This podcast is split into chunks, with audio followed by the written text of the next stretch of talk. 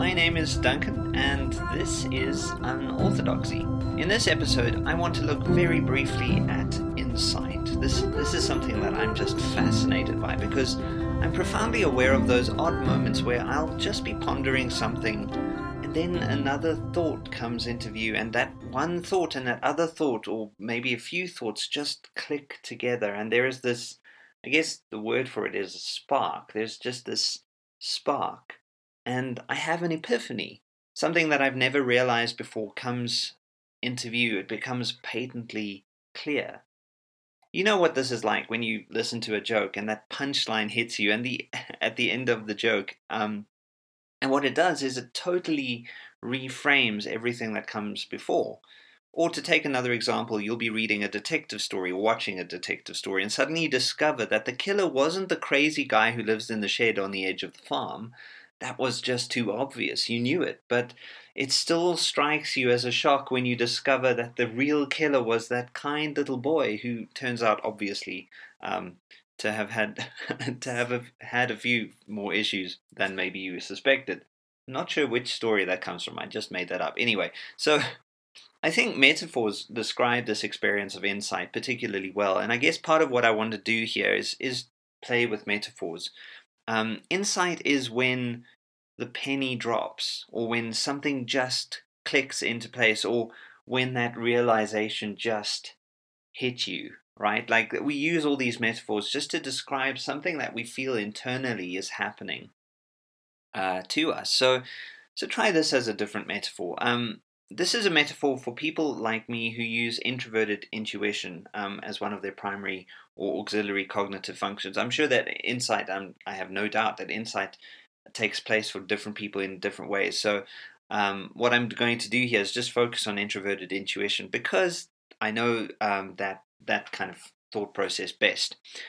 So let's say, for instance, that you have a thought. So so the metaphor I'm going to use here is the the, the idea of a thought space. Uh, just, you know, kind of think of it as a big bubble with lots of little thoughts, these little glowing um, objects that are floating around. And that one thought that you have enters into this thought space. And the thought space is naturally already filled with other thoughts. They're all sort of floating around, kind of maybe randomly. Some are connected, some are separate. But this new thought enters into this thought space, and the most natural thing for a new thought to do is to look for a place to belong. New thoughts, in a way, um, at least to begin with, are always a bit homeless.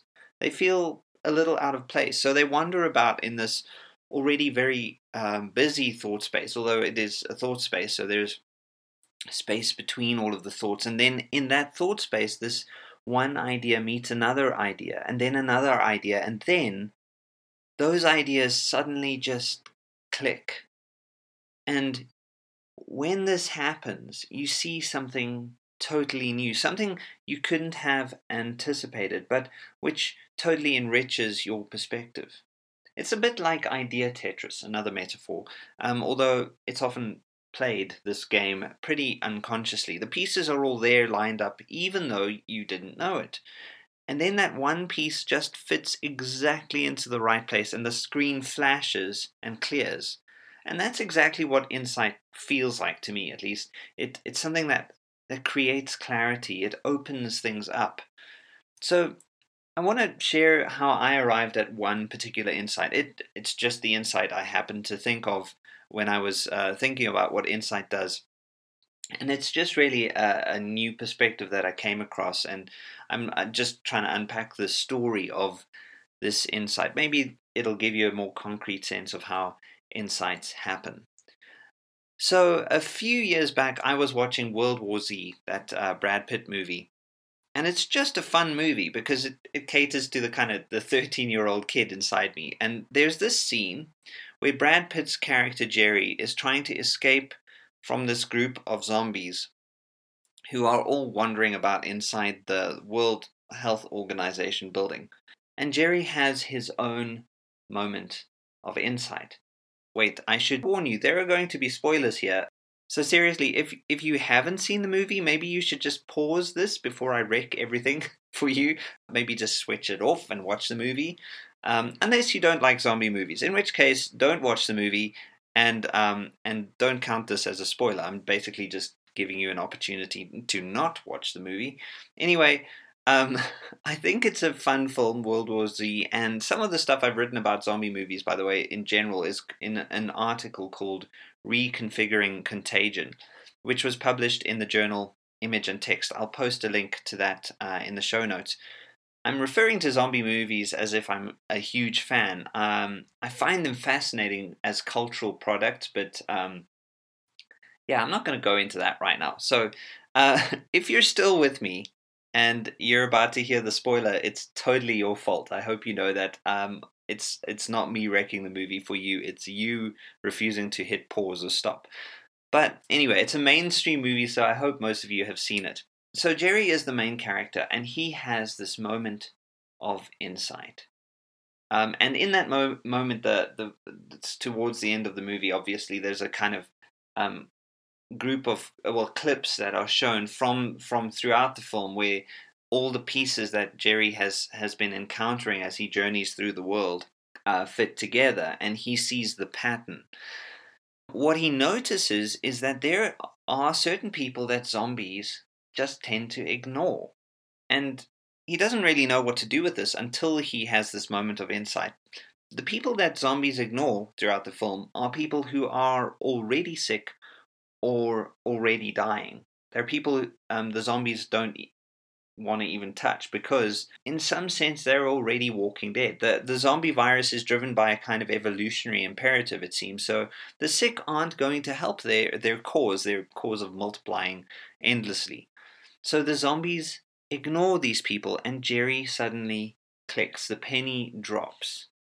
The real strength in the war against zombies is going to be weakness, sickness, edging closer to death rather than just avoiding it, which is the sort of natural uh, human impulse. To avoid the flood of zombies, all you have to do is, well, you've got to learn how to die, get a disease. So Jerry realizes this, and he is in the World Health Organization, and he injects himself with this, some new disease, well, a few disease diseases um, um, that could potentially kill him.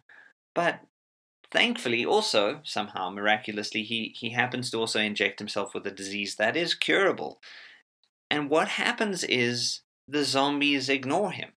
They don't want to eat him or bite him or whatever, as because as far as their zombie senses tell them, he's already a dead man. You don't need to convert the already converted. So there's the scene where we watch Jerry just walk through this crowd of zombies, and he's safe, and he doesn't get hurt. Okay, so that's the one thing that is um, floating around in my head, that one thought. Let's say that's one thought. It's a thought made up of many thoughts, but that's that one scene is something that I'm encountering. And it also happens quite nicely to be coupled with an epiphany that happens during World War Z for the main protagonist. And you could roll with this this um, basic scene and just create associations and figure out how it relates to other contexts and experiences. And I've done that too, but I just want to talk about this one insight. I want to give you a sense of my own experience of an insight that was happening while I was watching World War Z. A few thoughts um, at the time that I was watching this were floating around in my own thought space. They were waiting in a way to be activated by an insight, just waiting to click with other thoughts. One of those thoughts was this. Floating somewhere in the back of my mind was this idea that in the Middle Ages, which this this is real, uh, there was one kind of mythology around the life of Jesus that believed that he was in fact a leper and a hunchback. I know this is this is a bit weird, uh, but there was this genuine idea that uh, people actually believed, especially during the Middle Ages, that Jesus was physically weak and even quite sickly. He could heal other people, of course, but he himself was one of the outcasts. He had, as as the writer in this one part of Isaiah, in Isaiah fifty-three, um, he had no form to attract us to him. He bore our afflictions. So, so I mean, that was one of the ways um, that medieval scholars interpreted this, that actually, if he was um, carrying our infirmities, if he was carrying our sickness and, and our, our, he was actually carrying that physically. It wasn't just sort of metaphorical. So The idea in the Middle Ages was that Jesus wasn't this Hollywood-type superhero floating mystic guy. Um, in fact, he was very, very human, very um, sickly in, in, in some sense. And this came from their reading, this medieval reading of Isaiah fifty-three. I don't, I don't think this idea has necessarily any kind of real historical validity, but it is an idea. And because it was an idea, it was floating around in the back of my head. So that was the one thought. And then there was another idea that was floating around in my head. And, and it was the scene from the fourth chapter of the book of Luke. There we have Jesus. He was this younger beginner rabbi, and he was reading a passage. It happened to be also from the book of Isaiah. So already there's a kind of conceptual link with that other thought, right? Like they're already playing in the same space. And anyway, so so when Jesus reads this passage, people in the synagogue get absolutely, seriously, seriously mad at him. And they chase him out of the synagogue, and they're, they're like a mob. You could say that they're like a mob of zombies. And they chase him to the edge of a cliff, and they're about to throw him off. It is a literal cl- cliffhanger. And there's this other idea. Okay, so that's the other idea that's floating around in my head. Then there was another idea floating in my head, which is this old Jesus movie I saw. I can't even remember. There are so many, but I can't remember which one.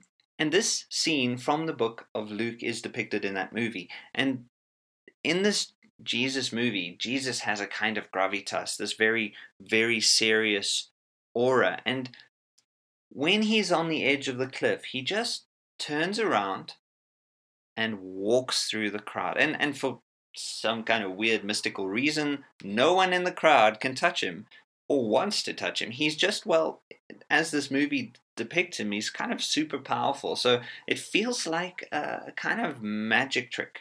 It's like he's Magneto and he's pushing all the kind of, the I don't know, the people away. I don't know what it, maybe they've got like hip replacements that makes it possible for him to do this.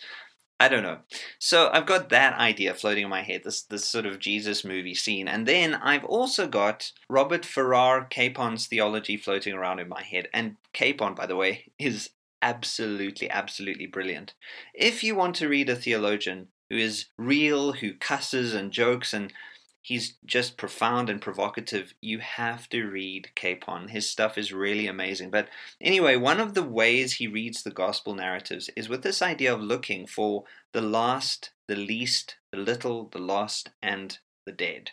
You heard that. So that becomes a kind of hermeneutic key, the, the last, the least, the little, the lost, and the dead, because at the center of the gospel is this idea that it's not about power, but about losing, about weakness, about non-success. Jesus saves us basically by not being Superman. Instead, he saves us by being, cue Joan Osborne, just a slob like one of us. Some of you, I bet you can already get a sense of the insight that I arrived at. And maybe I'm hyping it, I don't know. I'm not trying to uh, make this out to be more than it is. I'm just trying to track the story of the insight. But all of these thoughts are floating around, or were at least floating around in my thought space and in my mind. And then they just clicked together. And so there's this scene in World War Z where Jerry is walking towards this group of zombies. And Jerry has just pumped this new disease into his body. And he's facing this crowd of zombies and he just walks through them unharmed, and he looks a bit disheveled and he's bearded, and maybe that's why I was reminded of Jesus. I don't know. But here's the deal. Maybe when Jesus is at the edge of a cliff, and maybe when the crowd is looking looking at him and they're about to throw him off the cliff, they rec- recognize not his divinity, but his humanity. They see, hey, that's that's Joseph's son, the carpenter boy who's been in our community all this time. And they saw him grow up, a lot of them. And maybe, I don't know, maybe he looks really kind of weak and just harmless. And they don't want to attack him anymore because they see their humanity in him, the way that the zombies in World War Z saw walking death in Jerry. Maybe they leave him alone because they have an epiphany of their own. This guy isn't out to hurt anyone, so why are we trying to hurt him? I know there's a lot more to this in a way. Um, maybe this doesn't strike you as being particularly insightful. Honestly, it just happens to be the insight that came to mind when I was thinking about insights, because I I was acutely aware of all these different thoughts floating in my head and the way that they fitted together. Um, but it's it's really good to think about, because this insight still transformed the way I understood that one particular passage of Scripture. Um, and I don't want to make it too literal or too solid, because I realized I am reading into it. I'm doing a kind of hermeneutics according to World War Z, which is weird. Like, it's not the thing you think about naturally when you're uh, reading something, uh, reading the Bible. Uh, you don't want to necessarily just impose, hey, like I was watching this movie and uh, let me just see what the movie gives to, to the Scripture. But But I think it is a really amazing thing to take thoughts that are unrelated or seem unrelated and see how they play off each other, and, and what kinds of insights could arise from that interaction of thoughts. It made me realize this this whole, uh, this epiphany that I had, it, it made me realize that it's harder in some ways to recognize Jesus's humanity than it is to recognize his divinity. It's harder to think of Jesus as, ha- as having B O and being slightly shy and occasionally saying the wrong thing and getting the flu. Uh, it's harder to think of him in these terms than it is to put him on a pedestal. We're more comfortable generally with Jesus's divinity than we are with his humanity, which is, is kind of weird, right? Like, why are we uncomfortable with his humanity? Well, maybe it's because we're uncomfortable with our own. But the point here is not just the meaning that I derived from this particular group of thoughts interacting, but how the insight worked. It's really profound to have insights that challenge stale, overly familiar ways of seeing. An insight is simply, it's simply the, the reward of a particular process of cognition. There's the setup, like the setup of a joke or a short story or a movie, and then there's the moment when all those loose ends are tied up. An insight rewards, concludes a particular cognitive process. But the thing is, we need to be open to even be able to have insights. And in a world that is overly demanding, overly busy, overly task-orientated, overly drenched in meaningless banalities, insights are just more difficult to come by. So here are a few things I've learned for increasing the likelihood that insights will occur. The most obvious thing is that we need time to dwell in non-achievement. Meditation is profoundly helpful on this point, and I find that centering prayer really helps because it makes no demands of any idea or thought. It doesn't even make any demands of any epiphany, which I think is really great, and it doesn't force anything to fit into a kind of preconceived box. Thoughts are allowed to float when you're in a medita- meditative space. And it's kind of one of the reasons that um, a lot of ideas happen when you're taking a shower or going on a relaxing drive. So the first principle is rest, relax and wait. Insights will come to you. The second thing that helps uh, for encouraging insights in my experience is to make space for non-judgmental exploration. This obviously links to, to what I've just said. Um, often we look at things that are new with suspicion, and the best thing for insights is to just not judge, to refuse to judge in a way. Just let the ideas be what they are.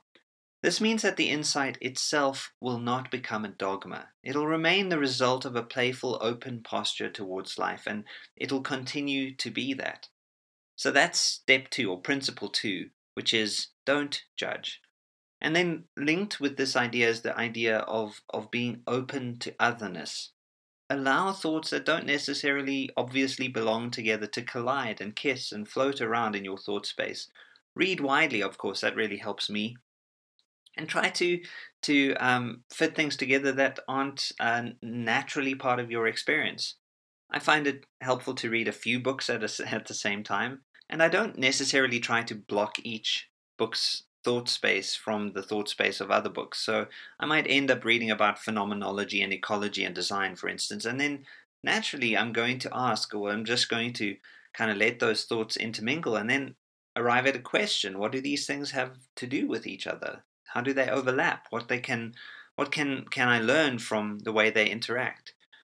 And so that's really uh, principle three for, for helping um, as to arrive at in, insights, which is just forget compartmentalizing things. Just let things be what they are and let them float and interact.